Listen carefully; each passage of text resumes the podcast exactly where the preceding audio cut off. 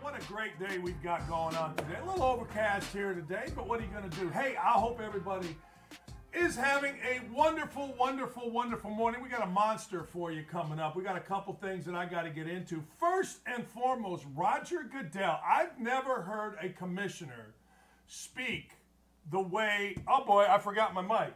I've never heard a commissioner speak the way that Roger Goodell spoke about a current player.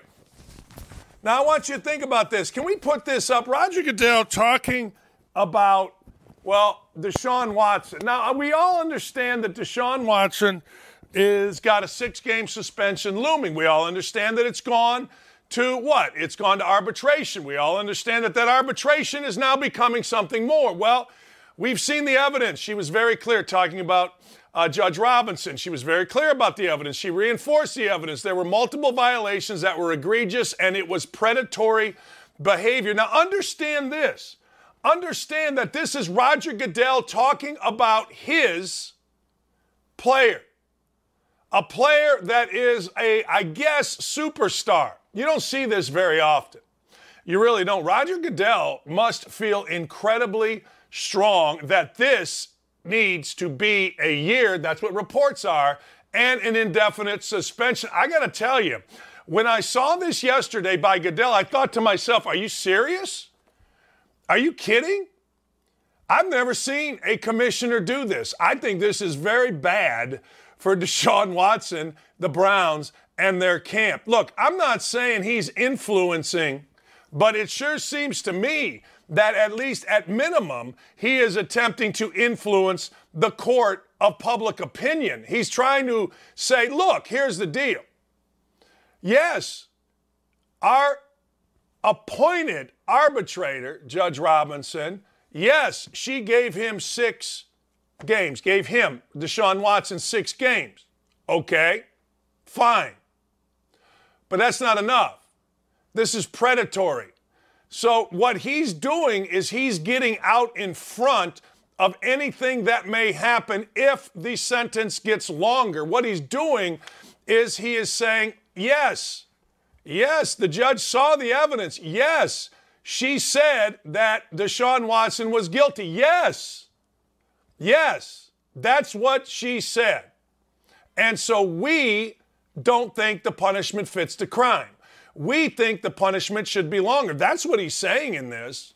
Now, here's the deal. When you look at th- all things media, you have no idea whether or not Roger Goodell is actually saying he wants a year. You have no idea whether Roger Goodell wants an indefinite suspension and a big fine. That's what most media outlets seem to be thinking. But the truth of the matter is, we really don't know. But what we do know, based on that statement, is that Roger Goodell is not happy. You know, it would be interesting to know what happened as soon as the ruling from Judge Robinson came down. What was the reaction? Hostility? Blanked off? What was it? You know what I'm saying? Because you think you're going to get something, you don't get something, you look at it, now you're the guy. You're the guy that has to take all the heat. There have been articles written all over the place about Roger Goodell uh, and he's the reason that the NFL is in this predicament. Look, I don't blame Roger Goodell for any of this. You've got a league, you've got uh, front office, you've got coaches, you've got players. It's pretty simple. Be accountable for your own actions. Look, it's one thing to say something, it's one thing to do something once, but we're talking about many, many here. And Roger Goodell, frankly, is getting out in front of this, and he's letting everybody know I am not happy about the result from the arbitrator, and I want this changed. I got to tell you, can we put that quote up again, uh, Dylan and Ryan? I got to tell you, I've never seen anything like it. I honestly haven't. I, I've never seen a sitting commissioner say things about a player that he was predatory. I've never seen this that strong. Now, maybe you have. Maybe you've seen it somewhere else, but I kind of sort of looked. I mean, remember when Michael Jordan you know, left baseball and there were all these gambling allegations? There wasn't any of this. And look, all I know is Deshaun Watson is one of the biggest stars in, one in the biggest sport in the country. Deshaun Watson, to me, is a guy that has to be sitting there right now with his lawyers going, What do you think? What do you think? You heard anything? What do you think? Goodell came out and Goodell came out strong, and frankly, I'm surprised. I really am. Usually, one of the things about Roger Goodell is he is literally the human punching bag. He's the guy that gets banged up, boom, boom, boom, boom, boom, bullets fly. Everybody comes at him. He's standing there with his arms wide open in front of the whole league, ready to take everything, including he's standing there with his arms wide open, ready to take whatever the hell it is that they want to throw at him in front of the owners. He takes it. I've never really seen him give it back like that. That's bad news. That's really bad news for Deshaun Watson and his camp. Man, I, I don't think I'm overstating it. I honestly don't. I think this is a huge story. Now, nobody knows when it is going to come down, when the ruling is going to come down, the new ruling. I mean, we got ruling, then we got another ruling, and then we got another ruling. I mean, who the hell knows when it's going to come down? But the one thing I would say is Deshaun Watson is in serious trouble here. And I'm not going to be surprised if these reports that we've seen in the media aren't true. Year suspension, indefinite suspension, year out, indefinite suspension. Dan, why the indefinite suspension? Well, because I say it all the time. They want to know if more is coming. It's what they want to do. Uh, and then, of course, a fine. That's it. That's what they want to do. And I'm not going to be surprised because it makes sense, at least based on what Goodell said. Goodell could have said it lighter. Goodell could have said it in a different way, but he was very, very clear on his thoughts on Deshaun Watts. Very clear. Clearer than I've ever seen. And I'll go to different places. Like I'll get on my phone and I'll go to Twitter to people watching this. And if you have a place, if you have somewhere where it has been harsher from a commissioner to a player, after a ruling has come down. Now, maybe when something happens, they say, look, this is egregious, or maybe when somebody goes to jail, I don't know. You know, we've seen Rae Carruth and others go to jail, and maybe, maybe, just maybe, the commissioner, I don't know if it was Goodell at the time, commented like this about that. That's different. This is a suspension. This isn't jail time. This isn't murder. And I'm shocked. I'm not going to lie. I'm totally shocked that this is the way this came down. It's amazing to me. Uh, absolutely amazing. One of the mysteries that happened yesterday and I'm looking for it, and I'm looking for it, and I'm looking for it. You know, Sean McVay is one of the biggest stars in the NFL. I know he's a coach. I know he's a coach of the Rams. But you can't swing a dead cat. I don't know why you'd want to swing a dead cat, but that was always the saying in our neighborhood man, you can't swing a dead cat without, uh, fill in the blank. You can't swing a dead cat without, boom, I don't know, that's what everybody said. I, maybe it's offensive. I don't know, but that's what I say. You can't swing a dead cat without seeing Sean McVay on some type of cover of something in some commercial, doing some photo shoot, in some kind of publicity pose. You can't. Now, basically, he signed an extension. And he said, Yeah, look, I signed an extension this offseason. And I'm looking. Again, I'm doing all these things. I'm looking. I'm looking, I'm looking, and I'm looking. And I'm saying to myself, where is it? You know, when Sean McVay, look, if uh, the kicker for the Colts signs an extension, hell, it would probably make the newspaper or make my show or make, you know, one of the blogs. McVay says he signed an extension with the team during the offseason. The GM, Les Snead, says the deal's still in the works. This is very odd. Here's the headline. Head coach Sean McVay said Tuesday he signed a contract extension during the offseason, but the team is waiting to announce it until general manager signed the extension as well.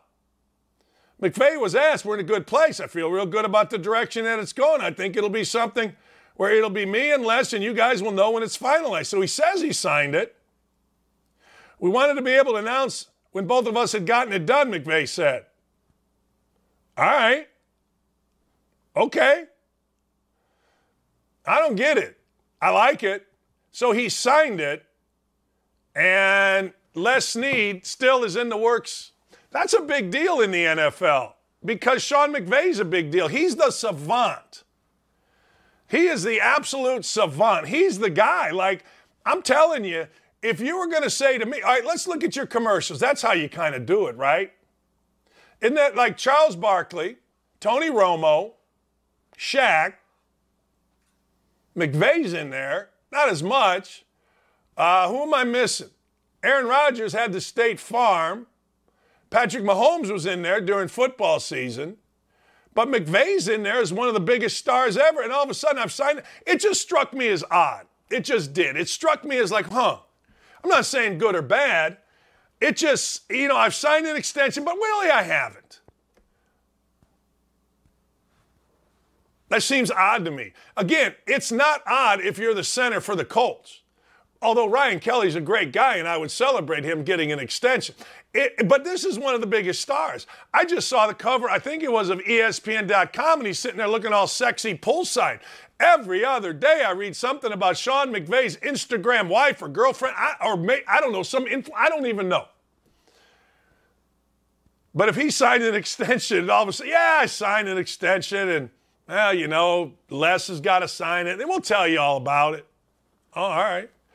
That might be why we like McVay, because he's honest. Seriously, think about it. That might be why we like him. You know what? He's honest. Yeah, I signed an extension. We're waiting on it to get done. Instead of this big thing. I ain't mad about it, but the whole thing seemed weird to me. All right, NFL people. I talked to Mike Lombardi yesterday on my show. NFL people, can you shut the hell up about Bill Belichick not having an offensive coordinator? Lombardi said something that was very interesting to me. You know what he said? He said, Hey, Dan, he goes, Look, Belichick has never put titles here. Now, I don't know whether that's true or not. I didn't go back and research the title of Josh McDaniels or Matt Patricia when they were with the Patriots. I didn't go back and look. I didn't go back and say, Hey, wait a second here. That doesn't say. But what I do know, and this is what Lombardi said, uh, I do know this.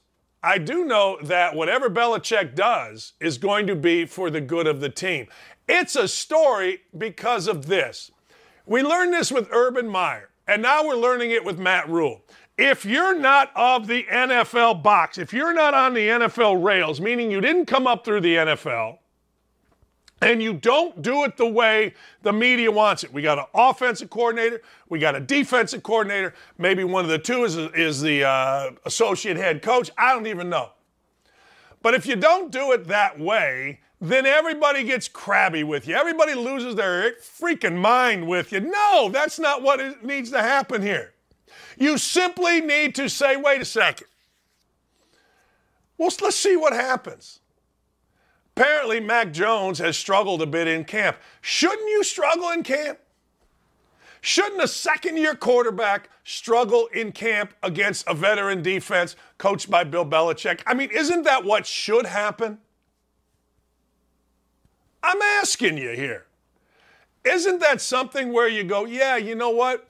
Belichick's defenses have always been pretty good. Even going back to when he was assistant under Parcells. People have always said, man, I'm Peyton Manning always said this. Yeah, I learned how to play against Belichick's defenses. So doesn't it stand to reason that a second-year quarterback, Mac Jones, might just struggle a little bit, a tad, a taste against a Bill Belichick defense in camp? But he struggles, and everyone say, well, you know, if he just had an offensive coordinator. Really? So no one's ever struggled with an offensive coordinator? I tell you this right now, Colts have an offensive coordinator, and I'm going out to Colts camp later today, but the Colts have an offensive coordinator, and you know what the deal is? The deal is the timing is off, the receivers are dropping balls. Matt Ryan so far has not totally connected with his offense yet. They love the pace of play. They love the urgency. They love his reads. But there is a disconnect, according to everyone that's been out there, between Ryan and the wide receiver. It happens. It's camp for crying out loud. Colts have, well, the quarterback whisperer and offensive coordinator de facto in Frank Reich. They've got Marcus Bailey, Bradley, excuse Marcus Brady, the offensive coordinator, and they got a 30 freaking nine year old quarterback. They got a 110 year old quarterback who's seen every defense, and yet they're struggling. So every time you open up one of these football apps or shows or whatever, will you please just remember it's training camp? Mac Jones said, I'm going to figure it out. He said it today. I'm going to figure it out. I always have, always will. I, I, I think he will. I don't know what's on my neck, but I keep grabbing at it. So just shut up. And the reason is simple, right?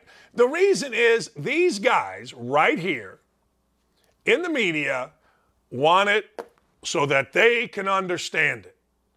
Offensive coordinator, I understand. He coordinates the offense. Defensive coordinator, I understand. He coordinates the defense. Wait a second, this is chaos. We don't have an offensive coordinator. What is going on here? Is Matt Patricia calling the plays? But wait a second, Matt Patricia, pencil behind the ear, he's a defensive guy.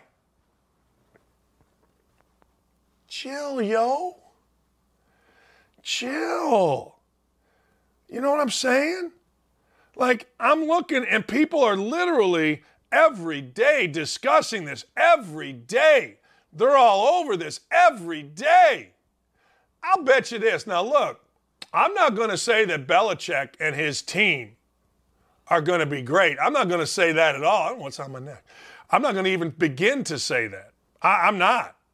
But what I am going to say is if anybody, again, I don't know, but if anybody deserves the benefit of the doubt in terms of getting his team ready, I feel like it's Belichick. Now, make no mistake, and this is true. I don't care what anybody said. This is true. Belichick has lost the Brady Belichick marriage. He's lost that. Like, he ain't winning that bad boy. Period. Nuh That's over. But, well, it's not over. I digress. I was actually looking at Marshawn Lynch's car. Holy hell. Uh, anyway, it's not over, but it's close. And Belichick needs a big year. We were all going to watch, right? The Belichick Brady thing. Right now, Brady, 100 to 1, landslide. Nixon over Mondale. Was it Nixon over Mondale? I think it was Nixon over Mondale. Route. We'll see what happens this year. But right now, woo, a lot of heat on Bill Belichick. And I'm telling you, relax. Relax on Mac Jones. Relax on the whole thing. They may not be great because they don't have good enough players, but they are not going to be awful because they don't have a defensive coordinator name, an offensive coordinator name. Stop it. Um, let's get to Marshawn Lynch. Marshawn Lynch got arrested about seven something in the morning. He was uh, driving a 2020 Shelby GT 500. He was in Vegas. He went crazy. No tires on this bad boy rims resting on the pavement, no tires. Uh, I'm sorry. They saw Lynch parked at 545. And then all of a sudden, two hours later, they arrested. He exited his car to sit on the curb. He got hammered. I mean, I got to tell you. Uh, Lynch left a trail of damage on the road until his car finally stopped, driving into roadside curbs. He got himself a DUI failure and refusing to surrender proof of security, unregistered vehicle, and failure to drive in a practice or a uh, traffic lane. Those are just add-ons. My man was hammered in Vegas at 5:40 to 7:40 in the morning and left the trail. And that ain't good. Marshawn Lynch is an interesting dude, right? Marshawn Lynch obviously should have gotten the football and ran it in, and the Seahawks would have won a Super Bowl, another Super Bowl. But they didn't. That's the first part of the story. The second part of the story is Marshawn Lynch became, you know, this tough guy, interview guy. I'm only here so I don't get fined guy. And then people started looking into Marshawn Lynch and they realized what a kind soul this man is. Man, is he giving back to his community in Oakland? He's doing a lot of things. Marshawn Lynch became really rich. He became the Skittles guy because he liked Skittles. He started buying franchise, indoor football league, soccer, that kind of thing. Now, uh, not soccer, some kind of, I don't even know, some kind of football league where I think everybody can play. I don't know. But the truth of the matter is now Marshawn Lynch has a problem. And I hate to see it because I enjoy Marshawn Lynch. I do. I enjoy watching a guy like Marshawn Lynch charm everybody. And that's exactly what he did. He stayed true to who he was and he charmed everybody. I'm a big fan. In fact, I didn't really even want to report this, but I got so many things. What do you think? What I think? I think Marshawn Lynch made a dumbass decision. I think Marshawn Lynch was a fool for driving impaired. There's a lot of ways you don't have to. And you do it in Vegas, guess what? People are watching. Don't think for a second that you're going to Vegas and you're going to act a fool and Vegas ain't used to it. Vegas is used to it. I mean, there's a scene basically in The Hangover where they go into the doctor and the doctor's like, Yeah, I mean, you think you're the first guys to come in here? He didn't say that. Vegas folks are used to the craziness, and I mean the absolute craziness of people in Vegas. Now, the levels are different, obviously. You know, drunken frat boy jumping in the pool when he's not supposed to, that's one thing. Guys, you know, passing out in bars, that's another thing. People stumbling down the street and falling down and cracking their head, that's another. But you can't get into Shelby, drive crazy, and the next thing you know, you're in jail. You can't do it. We'll see what happens with Marshawn Lynch. But I don't like it because I've always liked Marshawn Lynch. I have. I got a kick out of him. I'm only here so I don't get fined. He said what everyone was thinking. He did. And then he charmed people. And then when you look at his background, man, he's doing really good things. I respect people that are doing really good things, and Lynch is. So we'll see what happens here. But that's a damn shame. Stupid, too. Uh, latest in the hey, look, I want to be traded. Roquan Smith wants out of Chicago. Now, Roquan Smith's a fool for this. He doesn't feel appreciated by the Bears. Let me explain to you what being appreciated by the Bears is. Now, he's in contract talks. I get that. But when you're on the Bears and your team stinks and you're a high profile guy, if you have a good agent, you can get a lot done in Chicago. You can. He's a good player, he's a tough guy, great name. He can get a lot done there.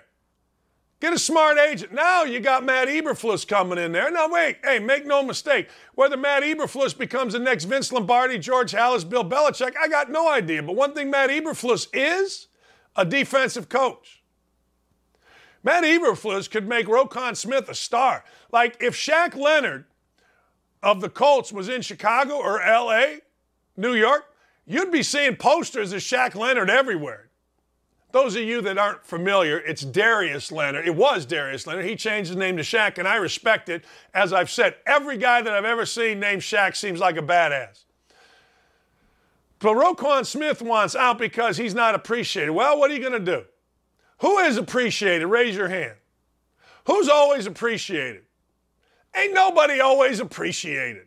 You don't appreciate me. All right. Well, I'll start appreciating you. Hey, they drafted him, that's appreciation. They started him, that's appreciation. Signed him to a contract, that's appreciation. The interesting thing with NFL players and players and actually broadcasters and everybody is simply this it's this I am a man. This is a business.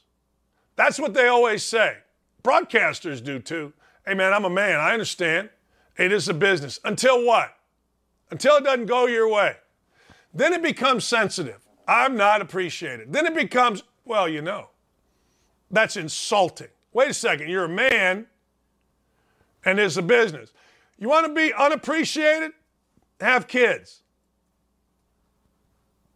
I look back on what, how I treated my mother and father, and I'm like, yeah, pretty unappreciative. My kids are great with it, actually.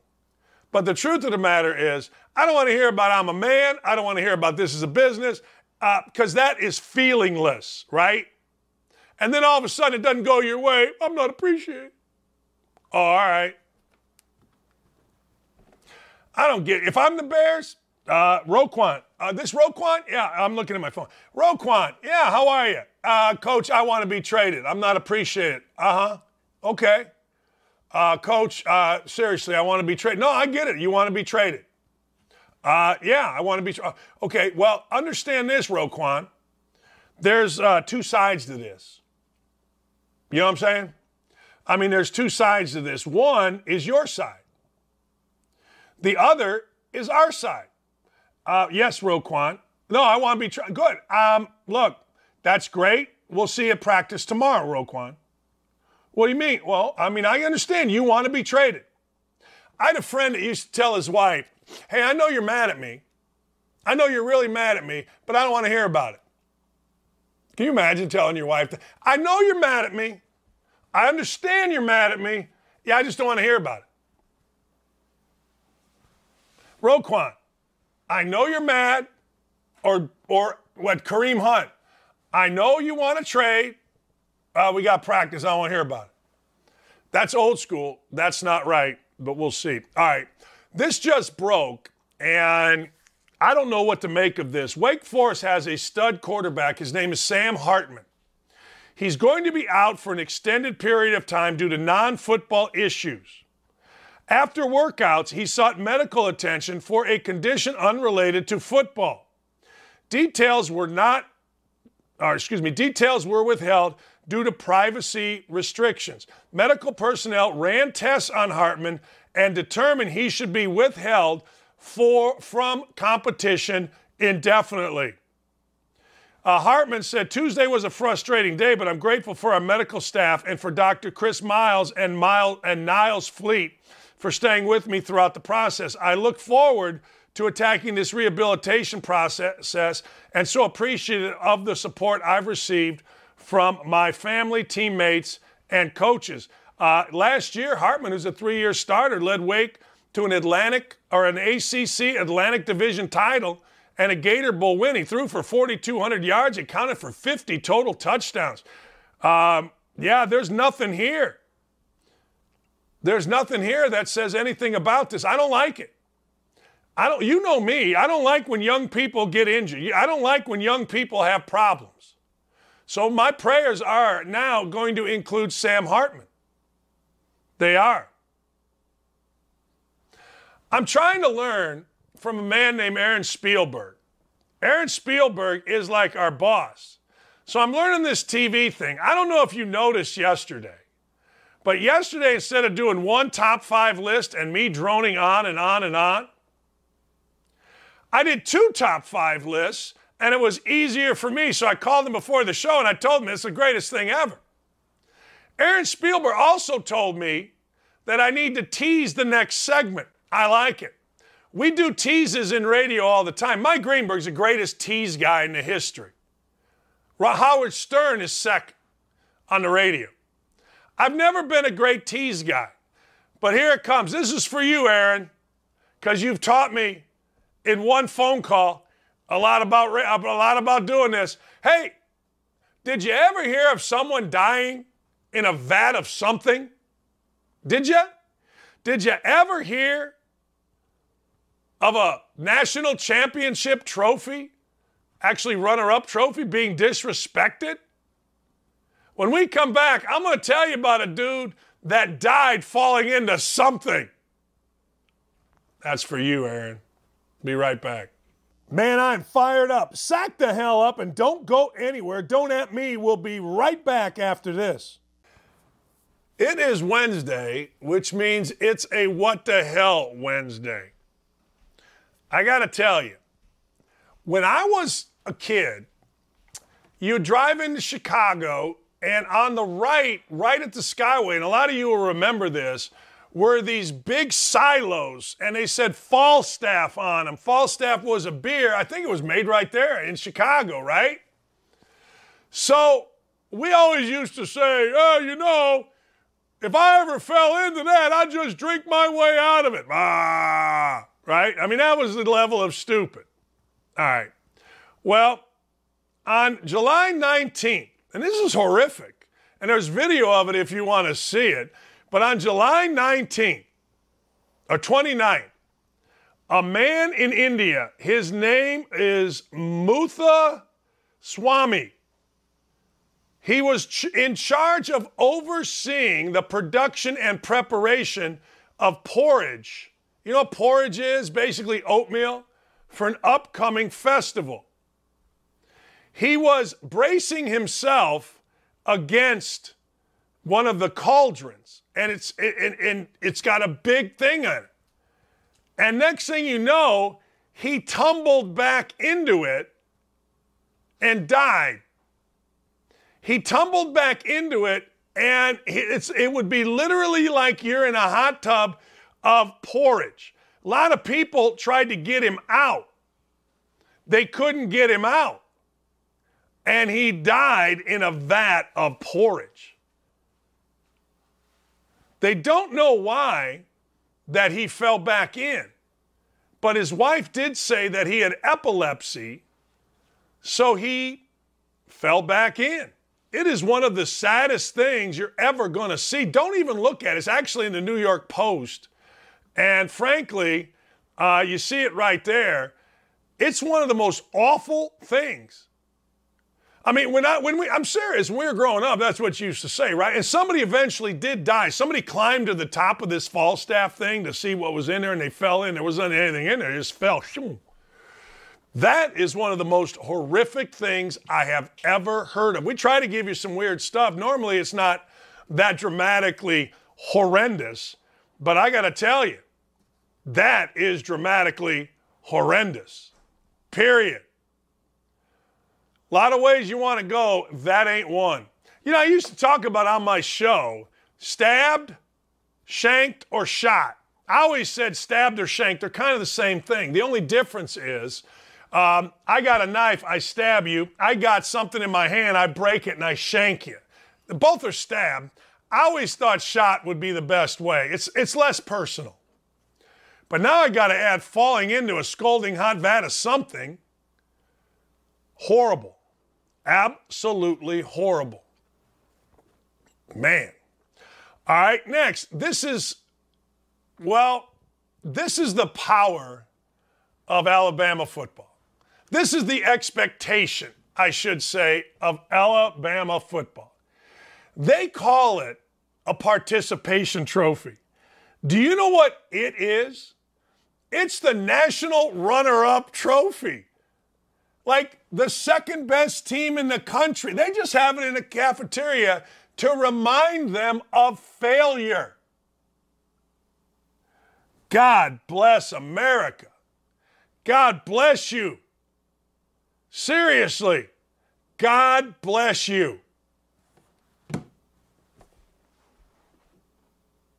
You're every single other team in the country is battling is fighting, is wanting to get to the Final Four. They put highlight videos out. They put the trophy. They show the team being announced. They do all the stuff, but not Alabama. Alabama got whooped in the second quarter, actually the fourth quarter, by Georgia, and there it sits. Second place in the entire nation. And it's just a uh, participation trophy sitting there to remind them of, and I'm quoting players here, not me, their failure. That is so true. They ain't nothing better than an old Ricky Bobby. If you ain't first, you're last. And that's how Alabama feels. Now, I don't know. I've always said this about those type of things. I've always said, hey, look, all that motivation, the speech, the trophy, all that goes away with the first smack. And it does. But what I love about this, I absolutely love about this is if I were an Alabama fan, I would think this is the greatest thing ever. I would think this to be exactly what I want my team to be. If I was an Alabama player, look, I'm going to go back and I'm going to be proud, maybe not at team reunions. I mean, I've always said this. In my career, we went to the Elite Eight, Sweet 16 a couple times. We won a Big Ten title, went to the NIT final. But nah, I can't sit at the big boy table at Indiana when we have a basketball reunion. I can't sit there. That's for national champions only.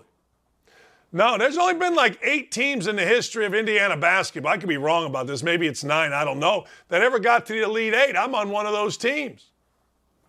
Five national champions. Those guys sit at the head table.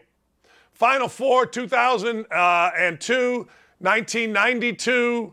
Uh, I think there was another one earlier, 52, 49, something like that.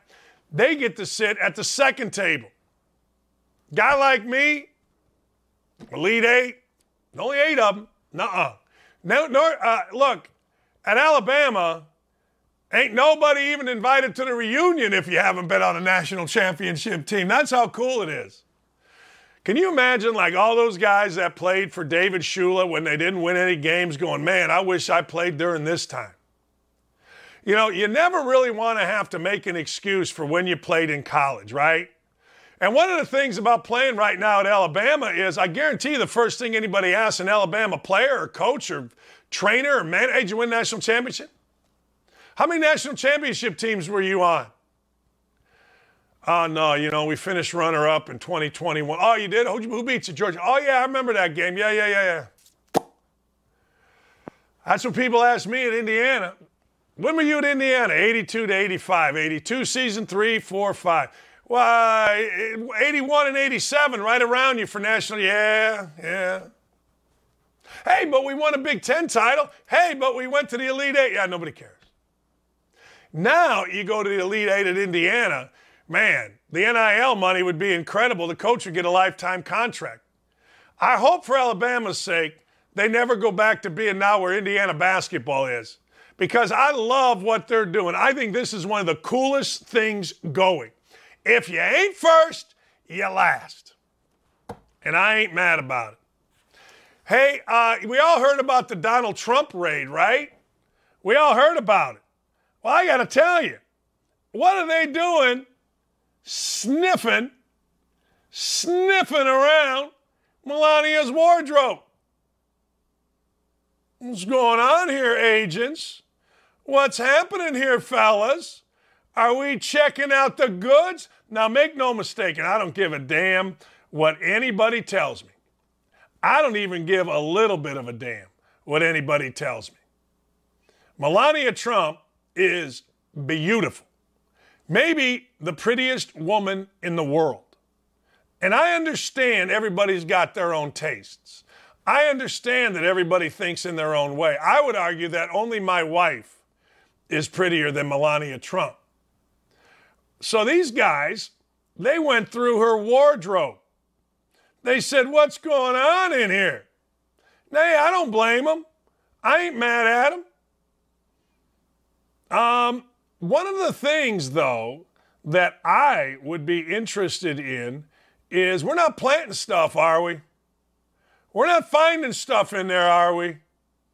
Now, I get it. There's documents, mementos, we're all mad about all this stuff. There's certainly got to be more. And I actually agree with people that say, hey, Donald, if you're upset about the search, you got the search warrant. Show the world what they're looking for. I'm with you on that. I am. I'm with you. I mean, if we're all going to be upset, all right, let's go. But the truth of the matter is, why are we going through Melania's goods?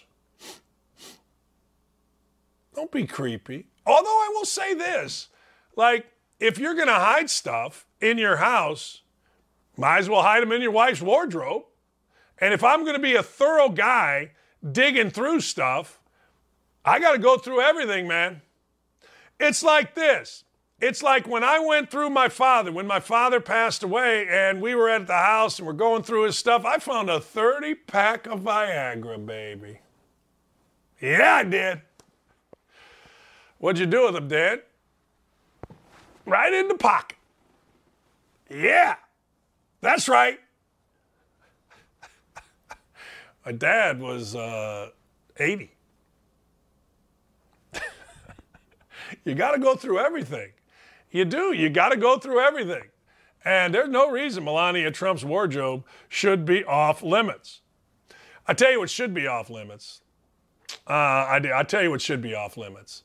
Like, maybe not, actually.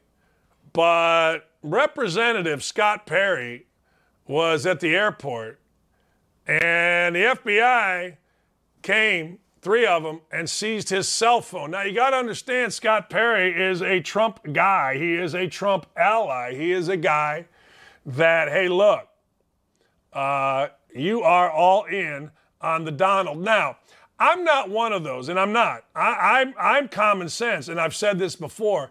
If Trump or Representative Perry did illegal stuff, throw their ass in jail.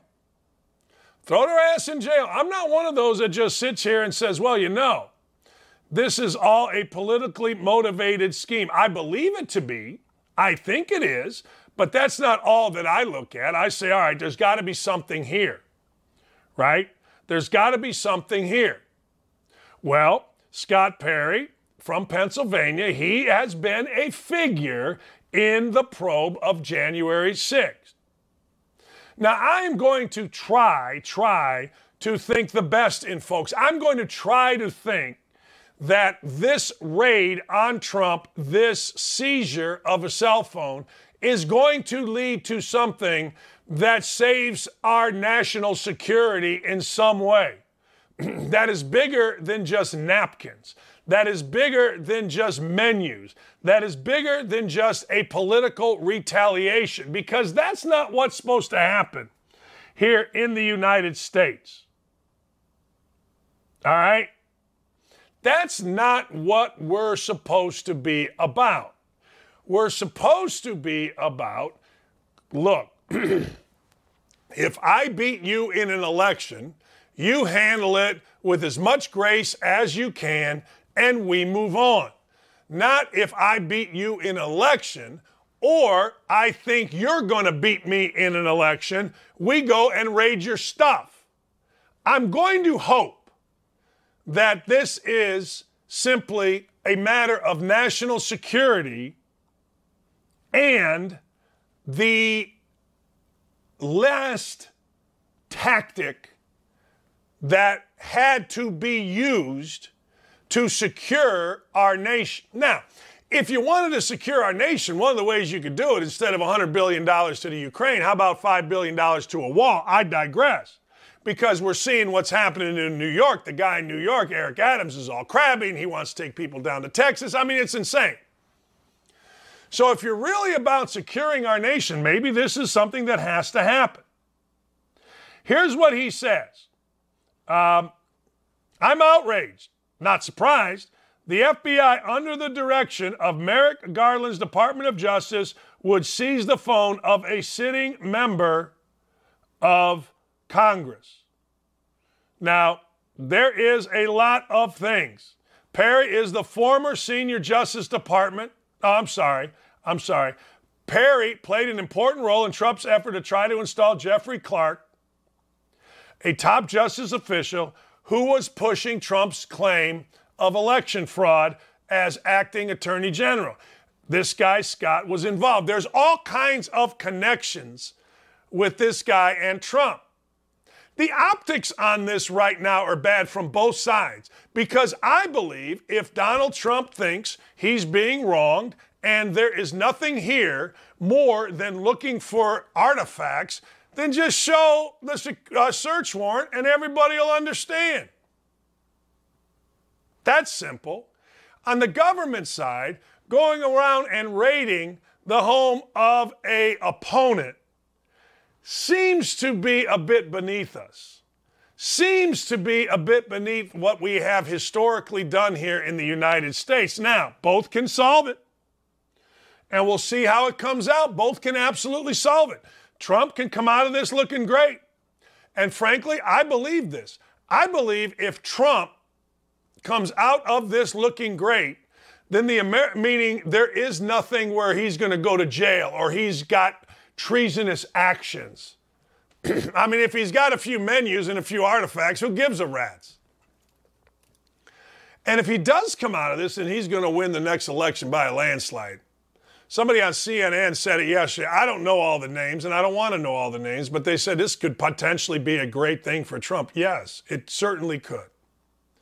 But going around without contacting a lawyer and se- seizing a sitting member of Congress Man, you know what happened today, last night, when this all went down? You see my cell phone? I'm actually on Twitter looking at you clowns.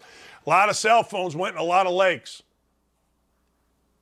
A lot of dusting up happened yesterday by our members of Congress and their aides.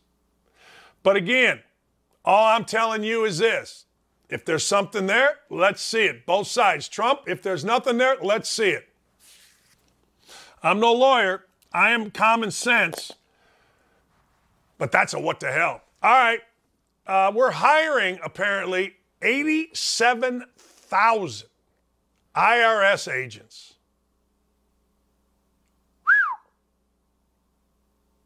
Wow. 87,000. That is a little scary. Somebody also told me we're hiring over 2,000 FBI agents. What are they looking at? What do you think 87,000? That's a pretty big city. Like, I'm glad when people get jobs. I like it. It's great. I'm not one of those guys that wants people fired. I'm not one of those guys that when he sees a job report and it comes out and it's good, goes, Oh, I hate that because Biden looks good. I don't care about any of that. I want people to have jobs. I always have, I always will, and I ain't afraid about it. But what are these 80,000 new IRS agents going to do? You know, as always, eat the rich, tax the rich. I'm not rich, but I'm guessing I make more than most, and I pay out my you know what in taxes. Nobody pays more taxes than me, I feel like. Well, of course, people do. I file every year, I pay, then in the middle of the year, something comes back, and I'm either getting a refund or I got to pay a little more. It's like clockwork. Either pay too much, pay too, I don't know. But at the end of the day, one thing that I do is every check or everything that I do, I just put in a fund because I know I'm paying taxes. What are these 80, 87,000? 87,000.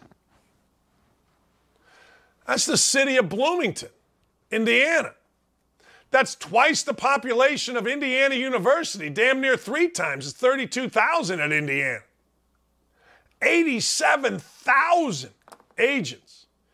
Couple hundred, or at least 900. I saw 900. A friend of mine told me 2,000.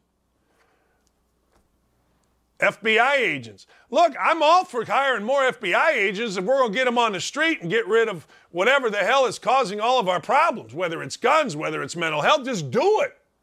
Do it. Pass every legislation that you can if you think it is, if you think it is going to help with the crime problem. Don't put in a bunch of crap in there, but let's just make sure that that's what we're doing. Are we hiring people to spy on us? Are we hiring people to take our stuff? Are we what are we doing? Somebody explain to me. Seems like we're all paying for a lot of this. I'd like to know what the hell we're paying for. Does that seem crazy? I think it does. I think it seems nuts. All right, ladies and gentlemen. I'm not, I'm not, I, I, you know, I know anytime you just don't jump up and down, stand on your head and crap snowballs about all the different communities, then you are a hater. You are. I love all communities. I don't care. But some things are getting a little weird. Elite Nashville all girls school will now admit biological males who identify as females. Correct me if I'm wrong, fellers, but this is the school of Reese Witherspoon. So, what does this mean? This school goes back to 1865. Amy Grant, Minnie Pearl, Reese Witherspoon. Live honorably, think critically. There's a new policy diversity, equality, and inclusion. A committee created a policy the policy claims trustees have heard from experts on the topic, shared educational articles, and consulted with other girls' school. Any student who identifies as a girl may apply. Look, I'm cool. I'm cool. But man, So if today I identify, I want to go to this school, I can just say I identify as a woman? I mean, when do we stand up for women? When do we stand up for kids? I don't know. I, am sure I'm some kind of is, and I'm not smart enough to understand all this. This is way beyond me, and I prove it every day. But at what point do we stand up for women? Young girls, girls. At what point? At what point do we stand up for children? At what point do we say enough with the pole dancing, enough with tucking a buck with drag shows, enough with talking kids into uh, talking about sexual identity at five years old? Enough. Why don't we let boys be boys and girls be girls? And guess what's going to happen? They'll all figure it out. The society is much more open and accepting now. I'm not saying it's perfect, but it's much more open and it's accepting now. If you want to be transgender, hell, I'm not going to lie to you. I've seen in the last month three different transgender, or at least people that appear to me to be transgender. I know that they were a guy dressed and speaking and I think transitioning into him. No problem.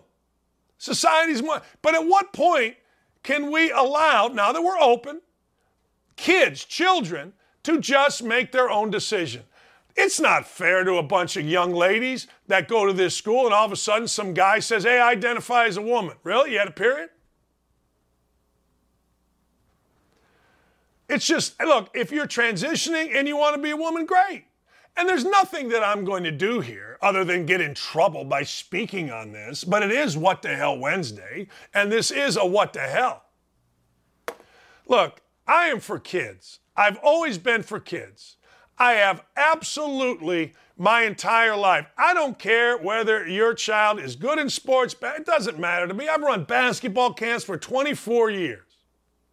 I've always, always tried to do what's best for kids. But you cannot tell me that we're doing what's best for kids when we just say, hey, look, if you think you're a girl right now, you can go into this school. Or if you think you might be even a little bit gay at five years old, we're going to help you train. Let's let kids be kids, and I swear to you, they're going to figure it out. Particularly now. Hey, look, 25 years ago, yeah, maybe you had to hide. You have to hide now. You're celebrated, and that's a good thing. I stand with you, man. I got no problem. None. But can we let kids be kids? It drives me nuts. As someone that has always, always, always, when I was a high school basketball player, man, I snuck kids into our games. Come on with me. Biggest game of the year. There were these two little kids outside the door. I knew they couldn't get in. I'm like, you guys won't come in? Yeah. Dakich, why are there two kids sitting with you in the locker room? I just met them. My coach just went, I went out and got 38 and we won the game. Always, there's pictures of me putting kids on Assembly Hall's court lined up during the halftime of a game. It pissed off Indiana University's administration. They tried to hide the basketballs for me. I was calling Indiana game.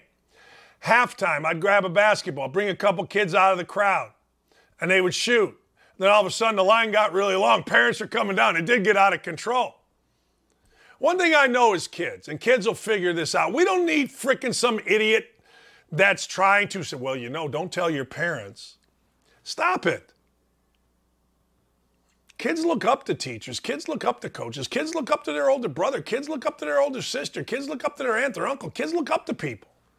Be an example. Don't be a shifter. Don't be somebody shifting somebody in a particular direction. It drives me crazy. Let kids be freaking kids. Son of a biscuit maker, it drives me nuts. All right. When we come back, Trey Wallace, who covers the SEC, college football, college athletics, uh, covers it better than anybody, is going to join us. I'm also got my Big Ten preview. Yeah, that's right. My Big Ten preview is awesome. Uh, Aaron, I'm trying to figure out a tease. When we come back, Trey Wallace is going to tell you everything you need to know about who's out in the new television mega deal that it looks like nothing's been finalized that the Big Ten is getting ready to sign. And guess what? It doesn't include somebody that you have been used to seeing with the Big Ten for years and years and years. Dramatic shift in the landscape, television, college football. Trey Wallace, next. That's it. I got to take a break. We'll be right back with more on Don't At Me across the Outkick Network. Outkick SBS.com has become the go to place. You know, in July, tripled the traffic because of writers like Trey Wallace. If you want to know what's going on in football, and it's not just the SEC, it's in football. You go to this man right here, Trey Wallace. Trey, let's get right into it. Um, the, I'm going to go this route with you. A lot of news yesterday on the Big Ten and ESPN being out. Um, the Big Ten said, wait a second, we haven't finalized anything. Is there something last minute that could happen here to put ESPN back in? I, it, it would be tough, in my opinion, um, because of what the Big Ten, I'm sorry, what the ESPN has with the Southeastern Conference. Yeah, you know, when, when they signed that deal that's going to go into place technically in two years uh, after the 23 season, ESPN is going to own all the properties pertaining to the SEC, meaning they're going to throw them on ABC prime time at night. They're going to throw them on in a 3:30 slot in the afternoon, and you know this. They're going to have all the college basketball rights, all the college football rights. So there's really not a lot of room for the Big Ten. Um, I think I think when you look at ESPN, the other conference that could potentially you know make make some hay here is either the Big Twelve or the Pac twelve. Um, but I think the Big Ten, I think that that's going to be done, and I think a lot of money, you know, is the amount of money that that CBS is is potentially willing to pay the Big Ten for one game per week. It's mind blowing, Dan. What is it? It's in the neighborhood of three hundred and fifty million dollars for one game per week. And and here's the kicker on all of that. The Southeastern Conference was only getting paid because of the crazy deal that they did in 1996. The SEC was only getting paid $55 million per year from CBS to be able to broadcast that prime time 3:30 afternoon game and potentially like once a, once or twice a year they would do a double header. But fifty-five million dollars a year the SEC was getting compared to what the Big Ten can potentially get here in two years, or actually one year. It, it, no wonder that these things are going on right now, and that's why you saw the SEC say, "Okay, ESPN, we're all in with you. Give us all the money that you can." But it looks like the Big Ten, you know, could end up on uh, on three different networks and cash in in a different way. And that includes um, NBC. You know, when I was reading about Notre Dame, one of the things that I read was they they want at least 75 million to stay independent, and to do that, you may have written it. I don't know. Somebody wrote it where it said, "Look, they need a lead-in game or a game after." Is that where the Big Ten and NBC and Notre Dame combine here for a pregame, not a pregame, but a game before or a game after a Notre Dame Saturday on NBC? Yeah, I mean, I, I think that's what you're going to see. You, you know, Notre Dame plays a decent amount of games in the afternoon. Um, even you know, if it's a if it's a great matchup, they'll play it at night. You know, um, but I think what the problem is, you got to fill that content void either on Peacock, which is their streaming channel, or you can throw it on NBC. So NBC's like, well, wait a minute.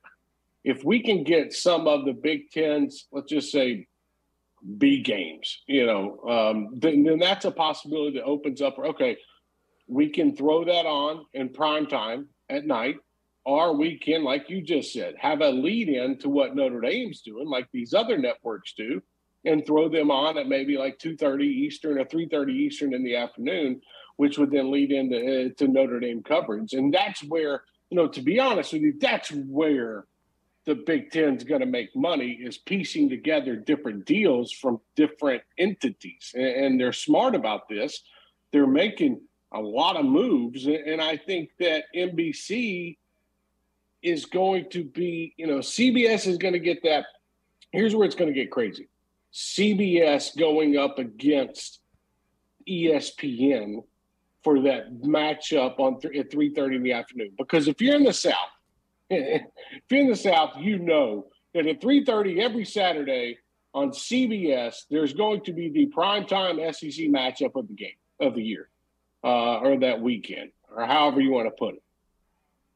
What's happened is ESPN has always done the primetime eight o'clock game which is usually maybe it's Penn State, Ohio State, Michigan, Michigan State, games like that. So now it's about the flip, where the SEC is going to have their primetime game at eight o'clock, not at three thirty, and now other schools and other conferences are going to have to try to figure out the afternoon slate.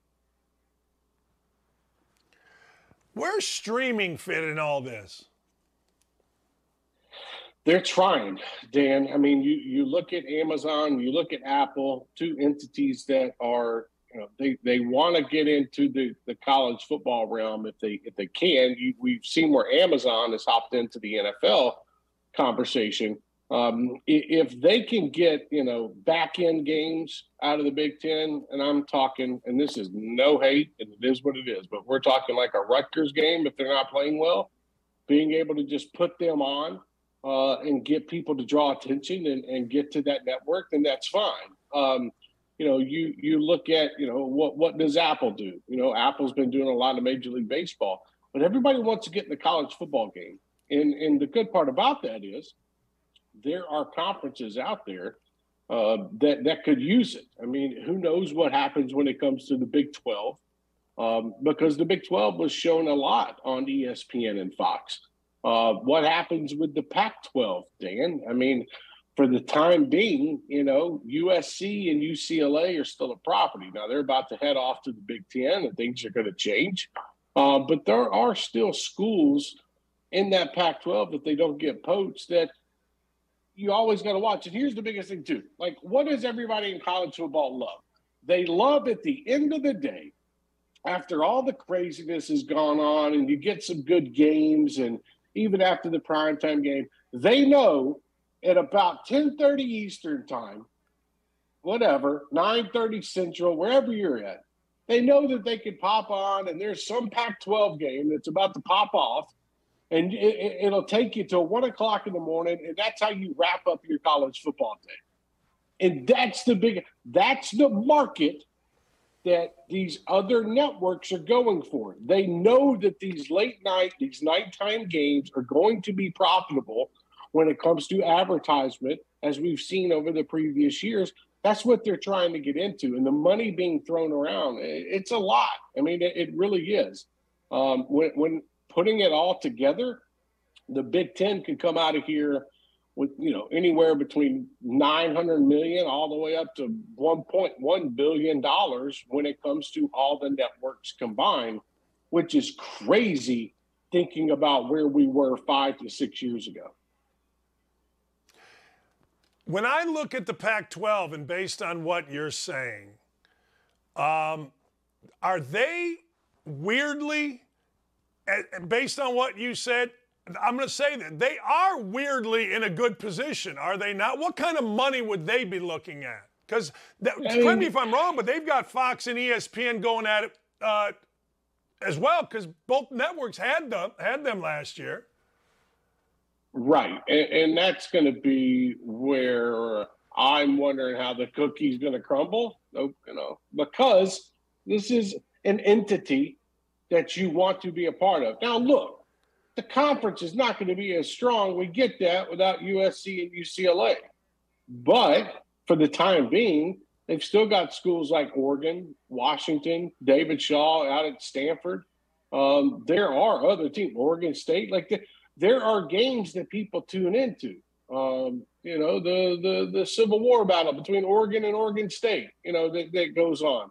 Um, the the matchups you can get out of the Washington Huskies, who hold a market you know, in, the Northwest. So I think you're going to see ESPN try to pop in and try to get something done maybe on the back end with one of these conferences because they know all the extra content is going to help. But here's the biggest thing out of all of it, Dan, and this is what I appreciate the most out of these television deals is it's about college basketball as well we're not just talking about college football. I mean, the Big Ten and ESPN, think about just the relationship that they have had over 20 years or whatever.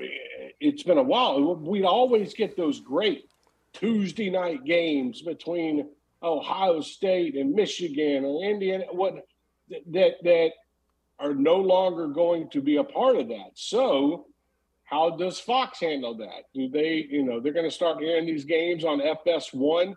You're going to see more primetime games over the weekend, you know, on Fox, you know, national Fox.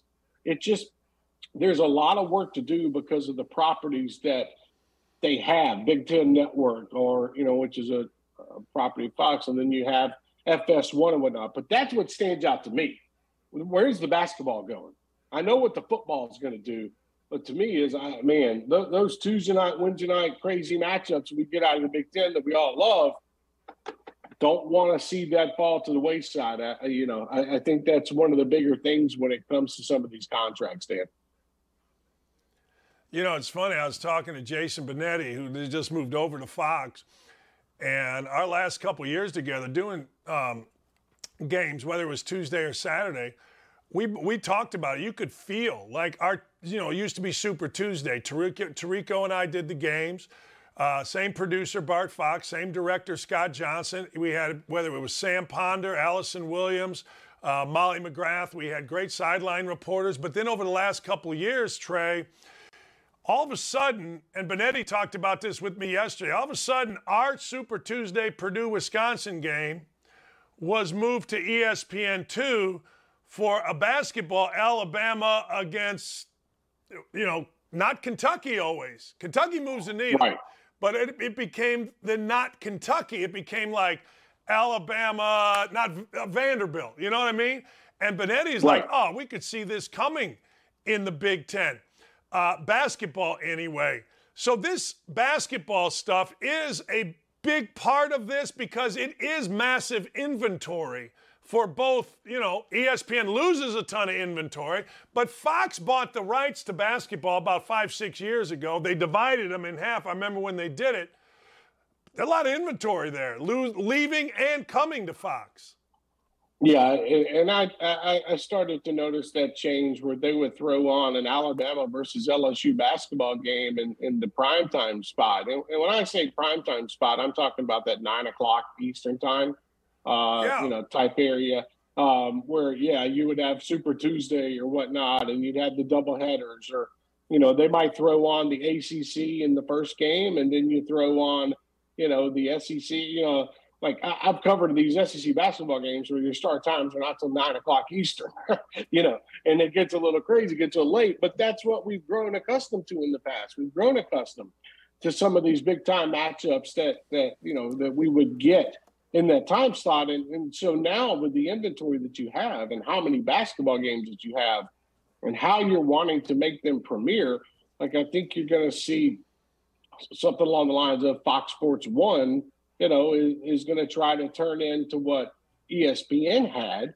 when it comes to the Big Ten and, and broadcast these games at, you know, eight o'clock Eastern time, make them, you know, make them a focal point. Because I, I think what what was kind of lost with ESPN sometimes is the matchups, and, and, I think just throwing on these these sometimes games that you wouldn't think need to be on at that time or on the network, and and it, it goes back to the contracts and the money, and I understand that, but I, I you know to me.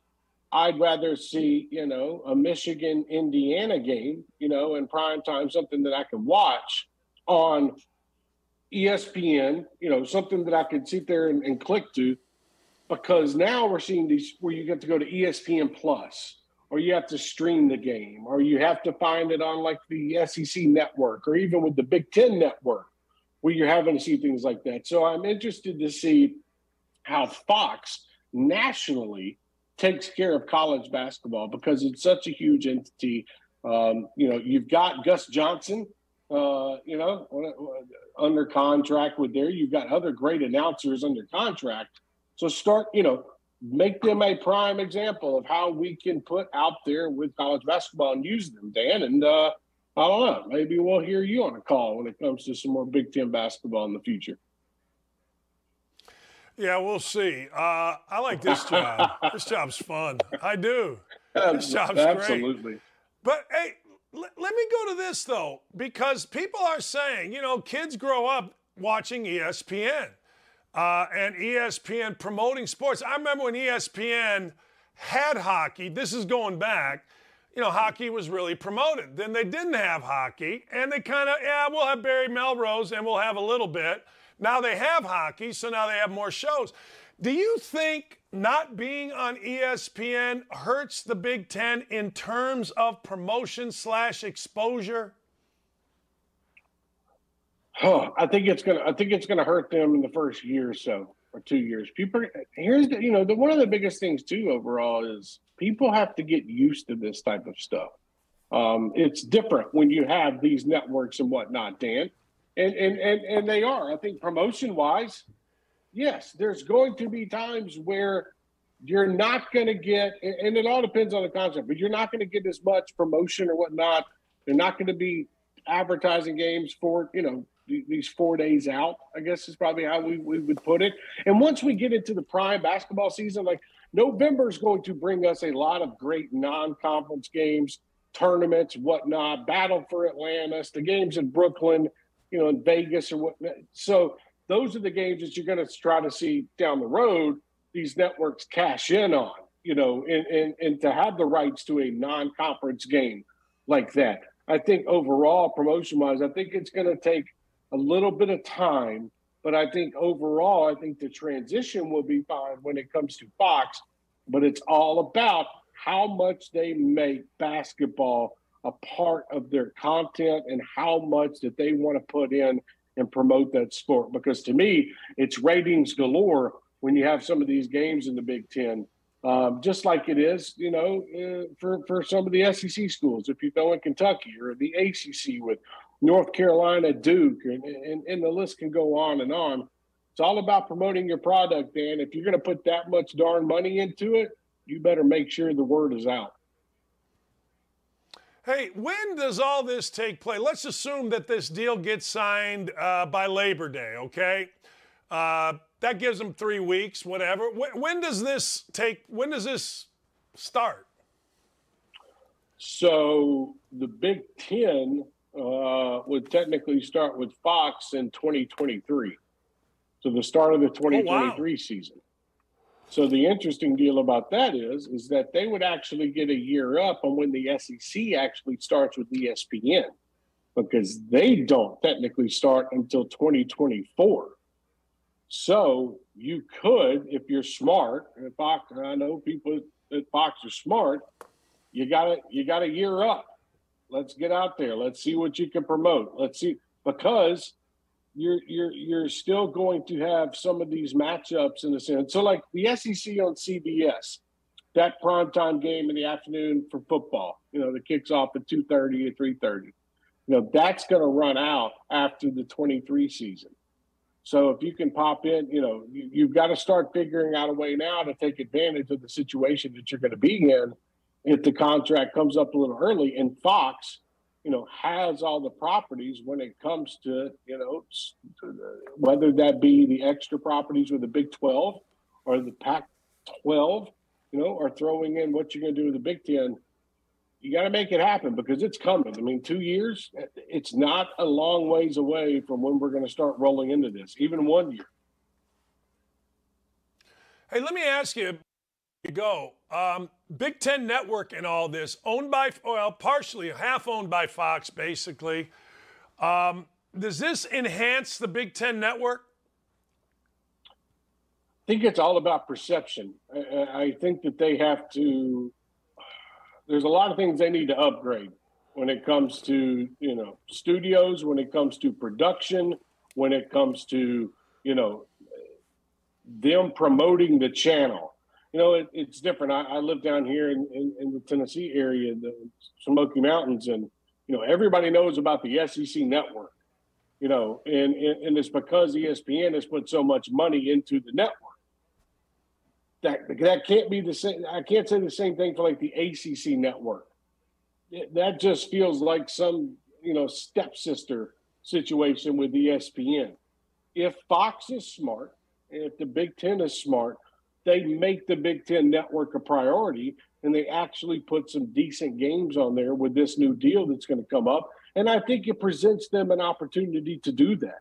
Um, because again, once USC and UCLA hop into this conference, man, it's it's going to be like a rocket, Dan. And you're going to have some of these matchups where you better be damn well prepared to, to, to put it on the national rankings, to have it on the on the Big Ten network. Make sure make sure it is up to date and people know what they're watching, and it's not some secondary broadcast network that you could just throw crap on. You got to make that your premier type situation, and I think if they do it the right way, they're going to be okay. If they don't, they keep it the way it is now. They reap what they sow, and it's going to look just as bad as it does right now. You know what, Trey? Talking about the Big Ten Network, I always go back to this. I'm old enough to remember Duke, North Carolina, when ESPN2 first came out. They put the Duke, North Carolina game on, the first one, on ESPN2, and they did it because they wanted people to know where ESPN2 is, right? I mean, when they first started it, I don't think we'll ever see Michigan, Ohio State football on the Big Ten Network. But to your point, they're going to have so many great games. I think the Big Ten Network just continues going up and up and up. You know, I think the smart thing for the Big Ten Network would be this is understanding that CBS, Fox, NBC, they're going to get, you know, when it comes to football season and whatnot, that they're, you know, they're going to be the the football channels per se. And during basketball season, that changed a little bit. But if you're the Big Ten Network, man, dive all in on hoops, man. Like just dive. Look, I, I know you're doing football. I know you'll have some some different type of games on the Big Ten Network that maybe not doesn't appeal to everybody else in the country. But what does appeal to the college basketball fan is good Big Ten basketball. So go go go make that a staple point for your network you know, even if you're you're you're getting the, you know, one prime time matchup per day on Fox later in basketball season when it starts on a Saturday or whatnot, then that's fine. But those Tuesday night games are where it hits. So go make sure the Big Ten Network is ready to go when it comes to promoting that sport because I think that's something that they could actually profit from. Hey, let me, last thing before I let you go. I saw this and I love this. I absolutely love this. I love Alabama football putting their runner up trophy in the cafeteria as a reminder for a participation trophy. That's awesome. If I were an Alabama fan, and I'm I am one actually now, that would be the that's the greatest thing that I've heard. We ain't having none of this crap. None of it. We're out. Mind to go home. Nick Ricky Bobby. Saban knows what he's doing. Look, somebody's going up to get their vegetables or, you know, going up to get a protein shake, and all of a sudden you look to your right, there's that participation trophy that says you finished second. Is there a, not a better motivating factor than that? Nick Saban is very smart when it comes to mind games, and he's doing it with his football team. And I promise you, it's going to pay off this year, some way or the other. Man, I mean, how many? Let me ask you this. If you take out Alabama, is there any other team in the country that would treat a national championship game loss, conference title, and just being in the Final Four, and, and I'm going to use the wrong word here, with such disrespect? You know, you know what I mean? I mean, look, a, a, lot of other schools are hanging banners for stuff like that. Alabama's putting the damn thing in oh. the cafeteria. What does that have to say? It's over there next I to the Fajita hey, line Trent, on Tuesday night. I love it. Hey, yeah, I'm just going to get some vegetables. Hey, I'm a, I'm a freshman. Damn, that's pretty good. Man, yeah, national championship game. Boom, some older guy punches you. That ain't no good. That's a participation trophy. I love it. Trey, I love it. Uh, it, it, it's it's it's it's mind tactics that you love to see out of Nick Saban. Other schools kind of do something like that, but I don't think they came up with, "Hey, we're going to go put this horrible reminder that we lost in the national championship game." You know, right there in forefront on Taco Tuesdays, or you know, it's just it's beautiful. And, hey, hey. and and that's why you love Nick Saban. Yeah, you can say that we're disappointed, but no, with Saban and that crew, it's real. Trey, great stuff, man. Appreciate you hopping on today. Thank you. Thanks, Dan. Have a great day, buddy. You too. That's Trey Wallace underscore. Just follow him. I'm telling you, the dude knows everything. He's brilliant. He's a great writer. He covers everything. He's enthusiastic about what he does. Love having that man on our air. He's just great. And that's one of the reasons Outkick, the website, is just growing and growing and growing. I mean, it's insane. But if you didn't know what we're talking about, Nick Saban's national championship runner up trophy is in the cafeteria. And the players refer to it as a participation trophy. I use it for What the Hell Wednesday, and I get such a kick out of it. I do. I, it just, it makes me laugh. It just does. It just, it, it, it, it's just because I could try that somewhere. Like Dabo Swinney could try that, or, you know, Ryan Day could try that. There's only a few programs. Notre Dame could try that, but no one's buying it really. Like, no one's really saying, yeah, you're right. We finished runner up. That's not good enough. That's not the history here. No, there's only one school that could do that.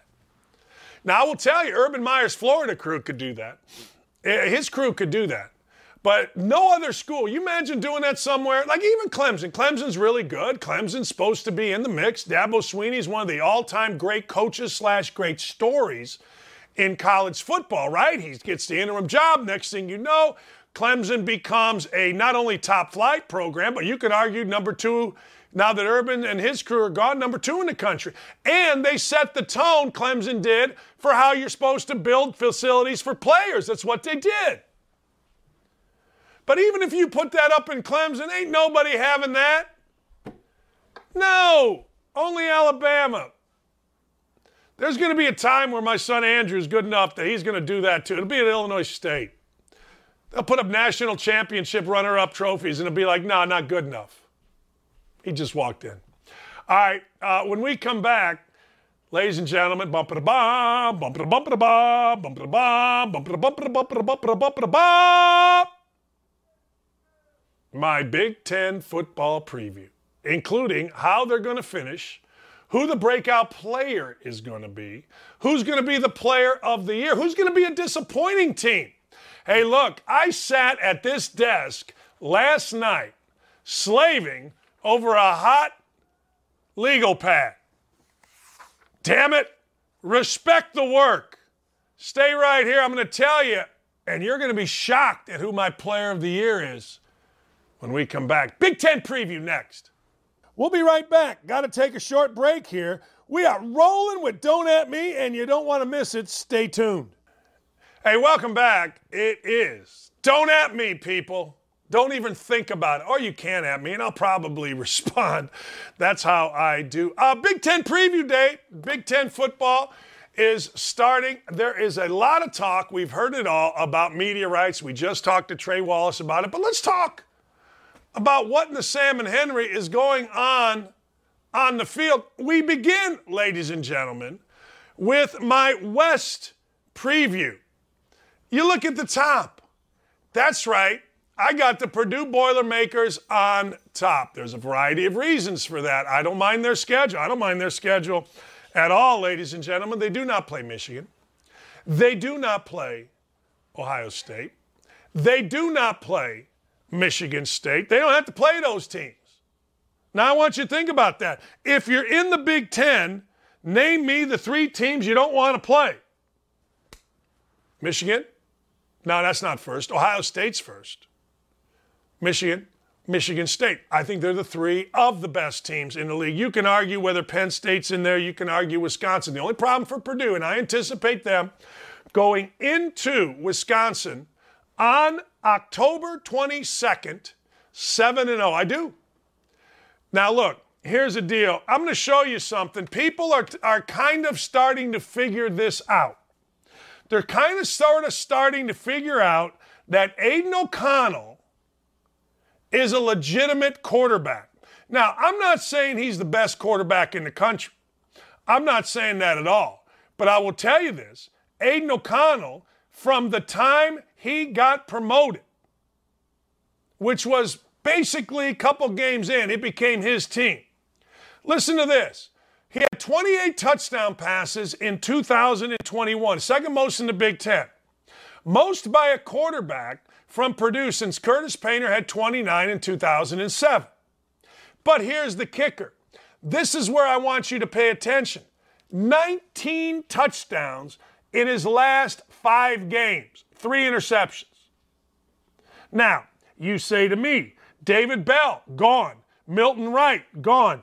I say to you, and a lot of my friends, Ryan and Dylan and, oh, I don't know, Clay and everybody is around Nashville. What was in Nashville? The Music City Bowl. Who played in the Music City Bowl? Purdue. Who won the game? Purdue. Who didn't play? David Bell. Who did play? Broc Thompson. What did he do, Dan? Well, Broc Thompson, I'm reading here, went for 217 yards versus Tennessee. You talk about momentum in your program. I wish they had Milton Wright. Everybody and their mother understood, my dog got in there, understood that David Bell was going pro, and he is going to be a terrific pro with the Cleveland Browns. But Purdue does have to go to Wisconsin. That's not going to be easy. They do have to go to Minnesota. Schedule is important here.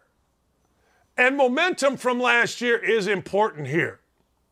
They got Iowa at home, Penn State at home, Maryland, IU. I'm t- that's the teams they play from the East. Those are the three.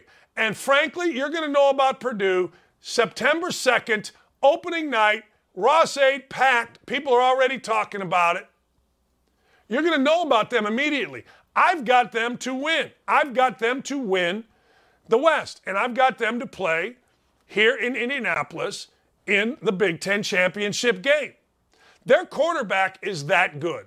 He is the first, this is the first time basically, basically since David Blough that they have had a solid foundation all summer long at quarterback. Now, people said, well, Dan, Aidan O'Connell didn't look great in the spring game. Stop it, stupid. It's practice. It's practice. Nothing other than practice. We ain't mad about it. I don't want to hear about it. Second, and hey, look, I'm not saying Wisconsin can't win. And I got to tell you something. I'm rooting for a kid, second place, Graham Mertz. Graham Mertz, to me, he's been a starter there, highly touted, blah, blah, blah, blah, blah, blah, blah, blah, blah. I like guys that have gone through some ish. I do.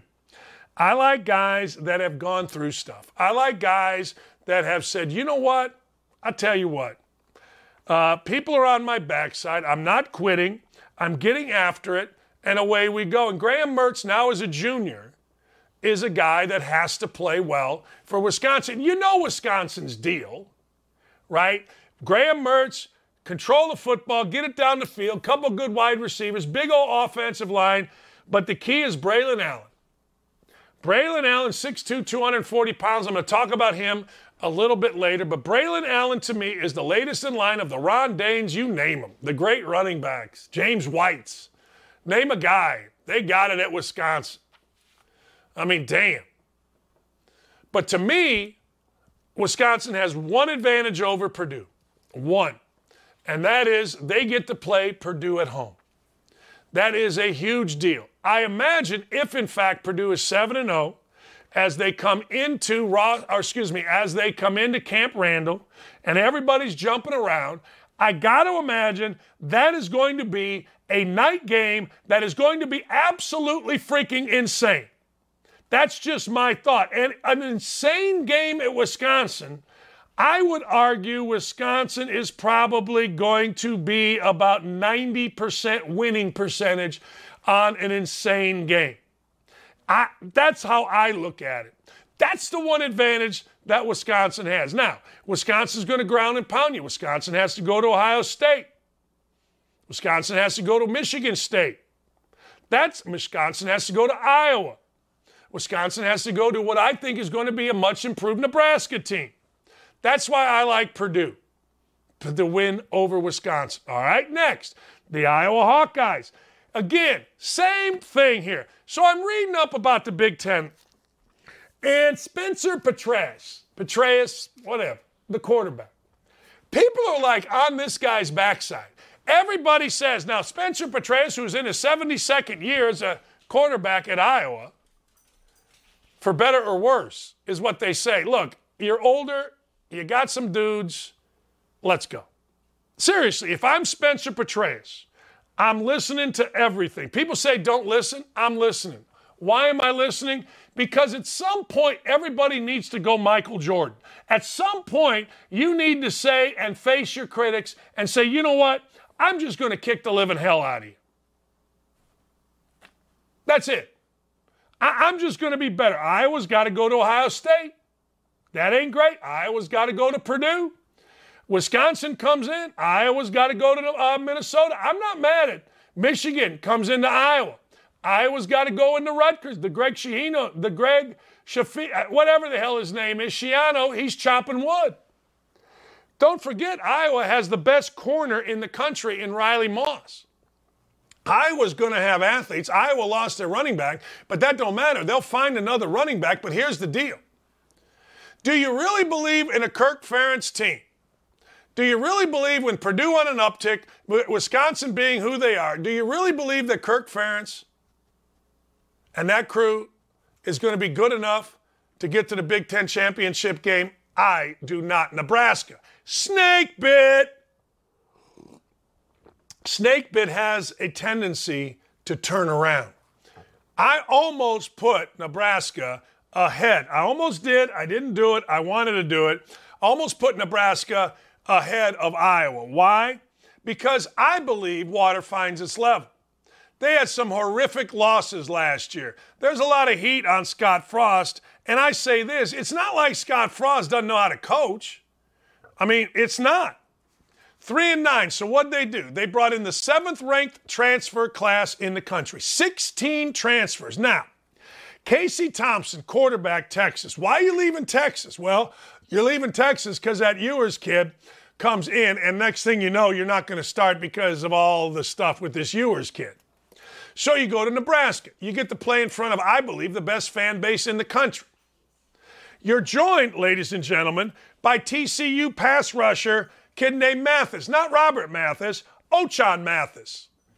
Now, look, here's the deal 16 transfers, so you got an older team. Can you mesh them? I don't know. But I do know this they're not going to be three and nine again. I'll bet you money that they end up over 500. Now, here's the deal November. Listen to this in November. Home against Minnesota, home against Wisconsin, away against Michigan, away against Iowa. That's tough sledding. You want to know what's going to decide their season? Those two home games. You can get off to a great start. There's always games that decide it for you, okay? There's always games. And those two home games are going to decide their season. You got to win them. If you can split with Michigan, split with Iowa, that's great. I don't know. I have no idea what Scott Frost needs to do to salvage his career at Nebraska, but I do know this. You get snake bit. You lose so many late game leads. You lose so many one score game. It's going to turn around for you, assuming you have enough talent, and I think they do. Don't be surprised if Nebraska isn't the sleeper team in the Big Ten West this year. I don't have them there yet. I'm anxious to see what reports are about Casey Thompson, but do not, do not be surprised. Row your boat guy wears me out. And I don't know why. PJ Fleck, I'm sure, is a great guy. And he's got a kid named Tanner Morgan who has been the quarterback at Minnesota forever. And I hope Mo Ibrahim comes back after being hurt early, maybe the first game last year, and out for the season. Terrific running back. I don't buy him. I'm not spending a lot of time on them. I'm not spending a lot of time on Northwestern. And my beloved, well, they're not my beloved. They're Illinois. I like Brett Bielema. I like Brett Bielema because there's a great picture of Brett Bielema walking around Vegas shirtless with a drink and swim shorts. Last year, Brett Bielema, I told everybody they're going to keep it close because they had all these super seniors, six year guys, and then they all fell apart. I ain't buying Brett Bielema at Illinois until Brett Bielema does something. But Minnesota, Northwestern, Illinois, Minnesota's the best out of them. Veteran quarterback, terrific running back. Roll your boat guy seems to have motivated folks, but I ain't wasting time. I got to get over to the East. Are you kidding me? I got to get to the East. The East is where it's at. Back in the day, they used to say, man, groovy. That's where it's at, man. Well, the East is where it's at. It's the hardest division other than whatever the hell that division Alabama's in uh, in the SEC. All right, here's the deal. Number one on the hit parade is the Ohio State University. Don't at me. Seriously. Ryan Day's crew, what do you need? What do you want? What do you got? What do you want? You want a quarterback? They got a quarterback. Do you remember watching the Rose Bowl when basically every wide receiver at Ohio State said, Yeah, I'm not playing? Jackson Smith uh, Jabba, I think is his name. Hell, I don't know. He was great. No, he wasn't really. He was great. Like he was better than anybody at Ohio State had. I love TreVeyon Henderson. TreVeyon Henderson's a running back. TreVeyon Henderson went for 1,200 yards and 15 touchdowns last year. The Achilles heel of the Ohio State University has been their defense. Their defense is one of those that bends and bends and bends, occasionally breaks. Well, guess what? Ryan Day did what smart coaches do. He fired his defensive coordinator. He brought in Jim Knowles from Oklahoma State. Now, I got to tell you, Jim Knowles has an unbelievable reputation. But my way of looking at it is really? We're getting a guy from the Big 12 to be our defensive coordinator slash linebacker coach? That's where we're going? Ah, cool. I guess. I don't know. But anyway, Ohio State has Michigan at home, and isn't really that the only one that matters. One thing they do have to do, they've got to go to Penn State. I looked this up. It's to be determined. Really? When do you think that time between Penn State and North Ohio State is going to be? What game time do you think? You know what it's going to be. It's going to be a whiteout. It's going to be a whiteout in Happy Valley, what Urban Meyer called the toughest environment he's ever coached in. I don't know if you know this, but Urban Meyer's coaching some pretty tough environments. Look, Ohio State is the cream of the crop. CJ Stroud is the favorite for the Heisman by those of the, by those of you that don't know enough. This guy knows enough. I'll get to that uh, later. Michigan. Interesting thing about Michigan. No more Jabo. No more Aidan Hutchinson. No more. No more. Also, Cade McNamara led uh, Michigan to his first victory since I was a child over Ohio State. But Cade McNamara, that wasn't good enough. J.J. McCarthy is doing this. You know what that is? Breathing down your neck. That's what he's doing. It's a legitimate competition, it's a legitimate quarterback competition. But the real deal is what is Michigan's defense going to be? How good is Michigan's defense going to be? I don't have the answer to that. I don't think anybody has the answer to that. But one thing you got to like about Michigan is, man, they just keep getting guys. Remember Kwity Paye? Kwity Paye was a first round pick of the Colts. Now, the next thing, Hutchinson, Jabo, all these guys. The defensive front will always have guys. So, Michigan, I'm sure it'll come down to Michigan at Ohio State. It seems like it has done that since I was playing kick football on my knees watching Keith Jackson call three yards in a cloud of dust. I'm sure it'll come down to that. I just don't think they have enough. Now, injury plays a big part in the season. Maybe Michigan can jump. I just don't think they have enough. The next team, I debated this. I debated, all right, who am I digging here? Am I digging Michigan State or am I digging Penn State? I'm digging Michigan State. Let me go through this for you, and it is simply this. Both teams have veteran quarterback that you kind of like. Both teams have coaches that you kind of like. Mel Tucker came into Michigan State, did a phenomenal job. They got up as high as third in the country, fell apart a little bit. All right. Uh, James Franklin's done a really good job at Penn State, keeping interest, recruiting, all that kind of stuff. All right, fine. All right, but here's the deal. Um, schedule. Let me go through this with you. Penn State, at Purdue, at Michigan, at Rutgers, at Indiana, home against Northwestern, Minnesota, Michigan State, Ohio State, Maryland. Michigan State, away. Away is always important. Maryland, Illinois, Michigan, Penn State. Home, Minnesota, Ohio State, Wisconsin, Rutgers, and Indiana. Uh, I'm going with Michigan State over Penn State just based on schedule. I'm not exactly sure why. Neither are going to beat Ohio State. Both are going to beat Indiana. Both are going to beat Rutgers. I think the Purdue game at Purdue is what separated it for me. You got to go to Purdue and Michigan as opposed to Michigan State going to Michigan and Penn State. I'm all jacked up on this.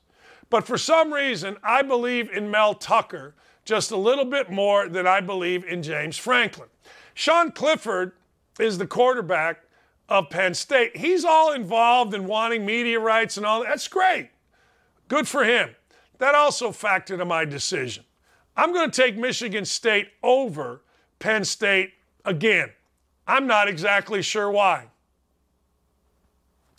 Uh, at Indiana, we got a problem. A year ago, Indiana was the team. They are the team. Go fight, win. Indiana. Everybody wants to play for Tom Allen. A funny thing happened at Indiana. This is where I'm a genius. I told Indiana fans the number one thing that you got to be able to do, and, and Indiana football has never been able to do, I mean, never, is handle expectations. I'm talking about modern never. Let's say since, I don't even know. Expectations have never been too high at Indiana. But I'm talking about Indiana because, well, frankly, um, I want to. They're my school. But last year they had expectations. Tom Allen and I talked about it a lot. Like he took all of these, you're on this watch list, and he wrapped them up and he threw it in the garbage can and he said, Hey, look, this is what we got to do. I said, Okay, Tom. They never did it.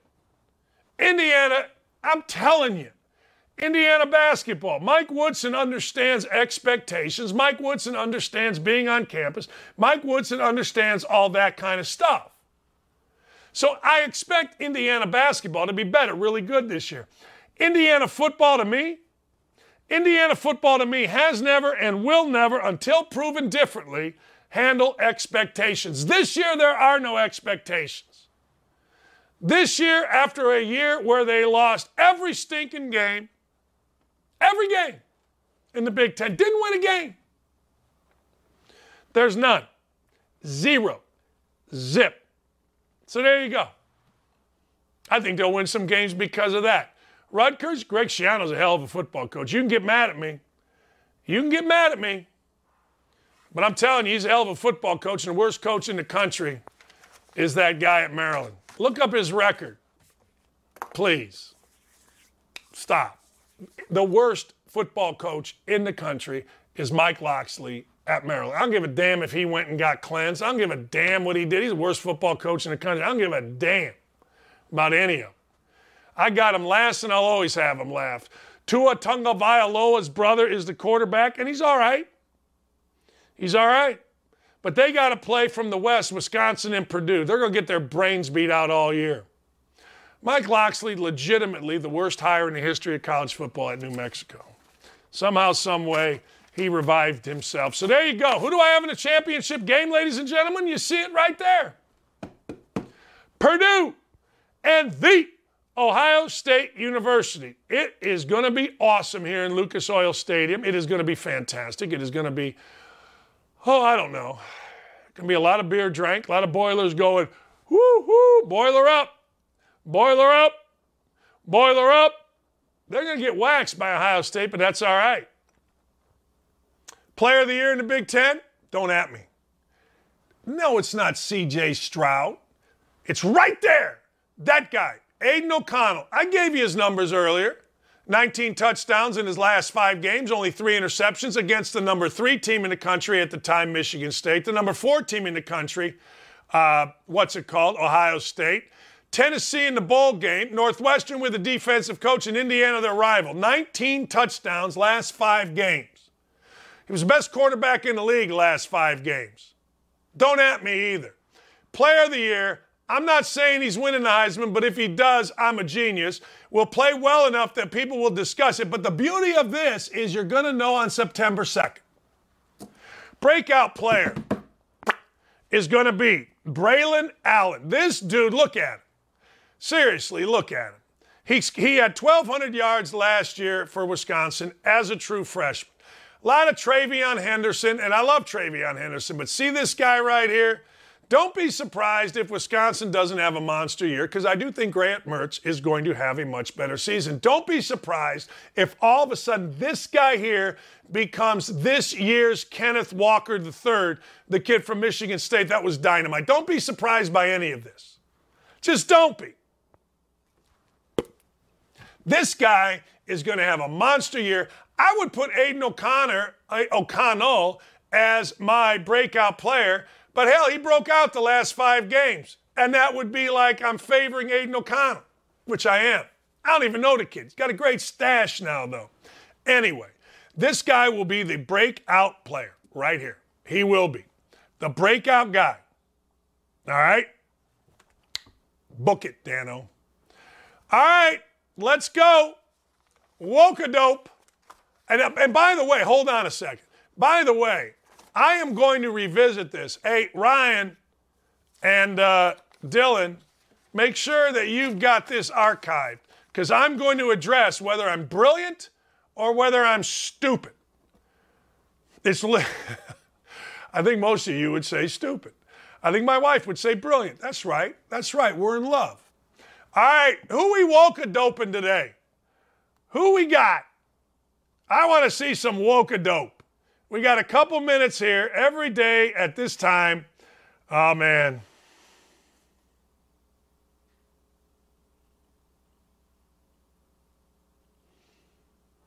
Eric Garcia, you are a dope.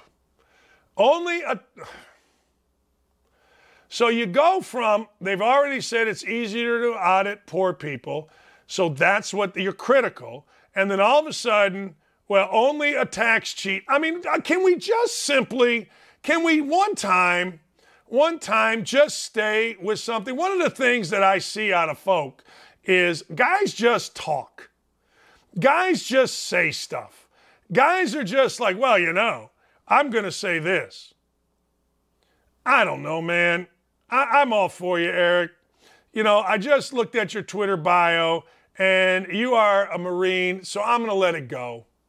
I am. We normally don't look at Twitter bios, but I didn't know who you were, so I'm just going to let it go. There's so much on there.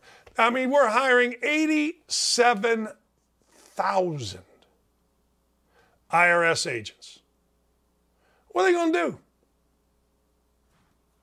The hell are they going to do? Are they going to play Parcheesi? No, they're coming after us. What is going on here? I'm going to leave you with this 87,000 people hired at the IRS. What are they going to do? Don't they have to do something? I'm not a tax cheat. I've told you before, I pay a blank ton of taxes, and then usually I pay more, or I, maybe I get a little bit of a refund in the middle of the summer. It's like every year. And I do it every year. My guy Jody's my tax guy. I give him everything I got. I wouldn't begin because I have a conscience that crushes souls. But I got to ask you, what are 87,000 IRS agents going to do? You think they're only going to look at people making over $400,000 a year? You think, I mean, uh, from what I'm being told, that's 1%. What are they, a lot of people in this world, what are they going to do? They're coming for us, is what's going to happen. I don't even know what that means. I have no idea what that means. But one thing I do know is 87,000 people being hired by an agency to audit all of us at some point that we all have to answer to. They got to do something. And it ain't going to be to send Christmas cards, ladies and gentlemen. I'm going to be at Colts camp today, so if you want to know what's real about the Colts, check me out. 1075. The fan is where we're going to be. Colts camp is fun. Colts camp is high energy. I don't know if the Colts are any good, but I like going. I do. Uh, thanks to our friends, Ryan, great job. Great graphics today. Dylan, thanks for getting the whole show hooked up. Davey, I don't know what the hell you do, but every once in a while I get a text message from you and I like it. But mostly thanks to you all. Tomorrow, ladies and gentlemen, uh, I'm going to get more involved with the YouTube chat. I didn't get on the YouTube chat today. I'm too busy spewing greatness today. But tomorrow, we go to the YouTube chat. Everybody has, and tomorrow also, we're giving away 30 bikes. Uh, Dakich Cycles for the City. If you want to get involved, go to indianasportscorp.org. Inspire Youth is a tab. Click that tab, scroll down, Dakich Cycles. There's a link. It's easy.